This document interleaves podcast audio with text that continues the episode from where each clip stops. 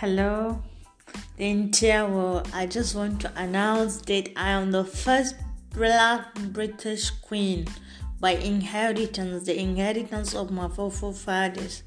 In Birmingham, here in Wolverhampton, we have what is called Black Country. I am a black queen, British black queen, the first British black queen. And by inheritance of my forefathers, I have been I have been crowned through the Heritage Center 2014 on the 25th of December 2014 in room 2 to Rupen Hospital.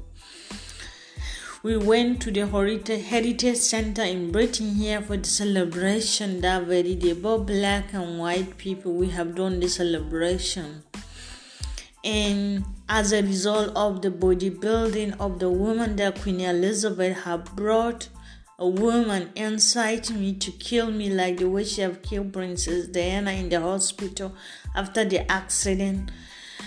She had brought the woman to kill me since before 2015 through through a fountain of grace in Wolverhampton here, RCCG, Fountain of Grace.